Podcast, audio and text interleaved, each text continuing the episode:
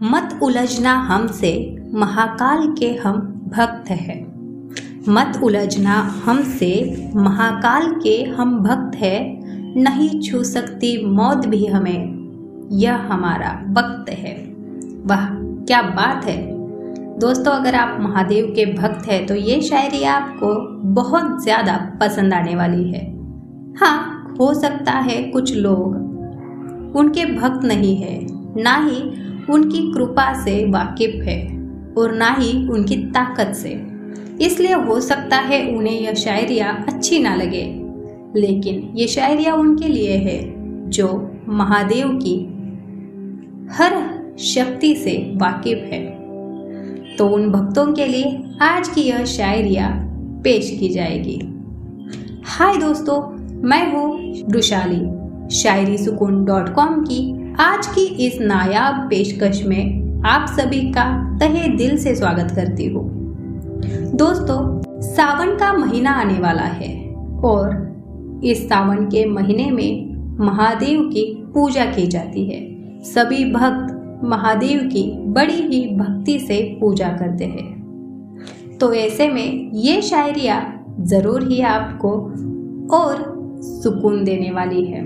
तो चलिए, बिना देर किए सुनते हैं आज की हमारी दूसरी शायरी। शायरों के हैं हम बादशाह। शायरों के हैं हम बादशाह। हर कलाम लिखते खानदानी है। हर कलाम लिखते खानदानी है। तारीफ़ क्या करे खुद की? तारीफ़ क्या करे खुद की? हम पर महाकाल की मेहरबानी है। वाह, क्या बात है। वाकई दोस्तों लिखने में जो ताकत लगती है, वो कहाँ से आती है? किसी की प्रेरणा से आती है। अगर हम किसी के तहे दिल से भक्त है, उसकी पूजा करते हैं, उसे अपने मन में बसाते हैं तो उस पर शायरिया लिखने के लिए प्रेरणा कौन देगा? महाकाल ही देगा। तो सही बात है।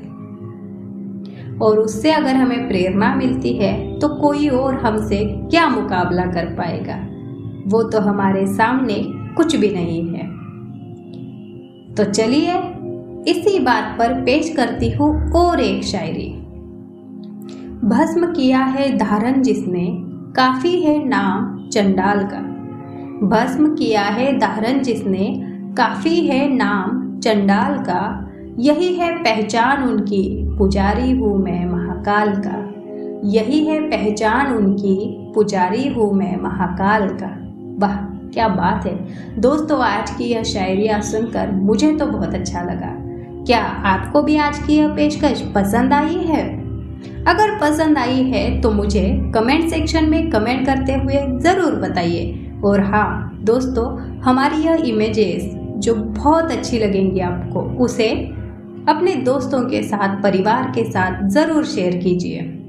चलिए, अब मुझे यानी वृशाली को दीजिए इजाज़त। कल फिर मिलेंगे ऐसी ही किसी नायाब पेशकश के साथ।